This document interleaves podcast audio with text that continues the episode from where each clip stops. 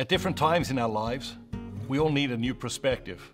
In the 1960s, there was a young man who had a dream of becoming a famous musician. He knew exactly what he wanted, so he left high school and began to play his music wherever people would listen.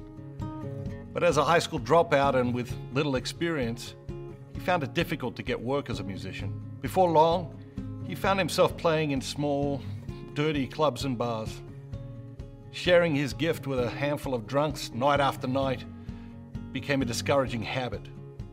This was not his dream. He had dreamt of playing to sell-out crowds across America and around the world. He had dreamed of seeing his name in lights, of walking down the street and having people ask him for autographs, of having his albums in every music store. He even dreamed one day he would play to a packed baseball stadium, an absurd thought in the 1960s. He had stumbled upon difficult times. Financially, he was broke. Professionally, he was failing. And his only joy in life was the support of his girlfriend. They had so little money, they would sleep in laundromats to save the expense of a hotel.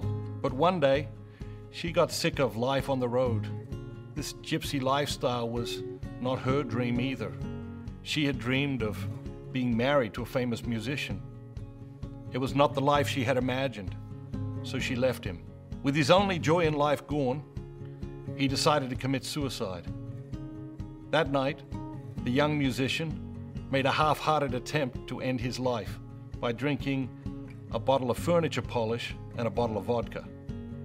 The next day, very sick, he checked himself into a mental institution.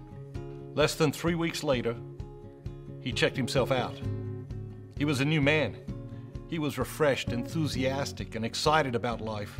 He was cured, but they hadn't given him any medication. And it wasn't anything the doctors or nurses had said to him. The other patients had cured him.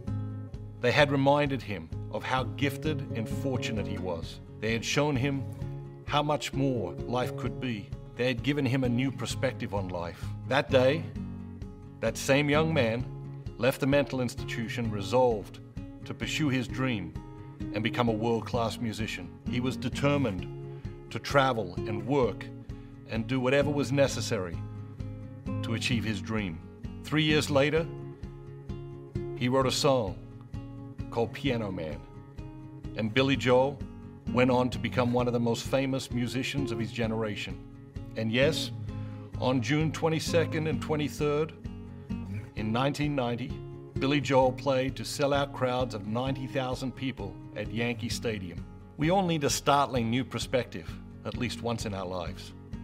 But from time to time, it's healthy for all of us to step back from our lives and take another look at who we are and where we are and what we're doing.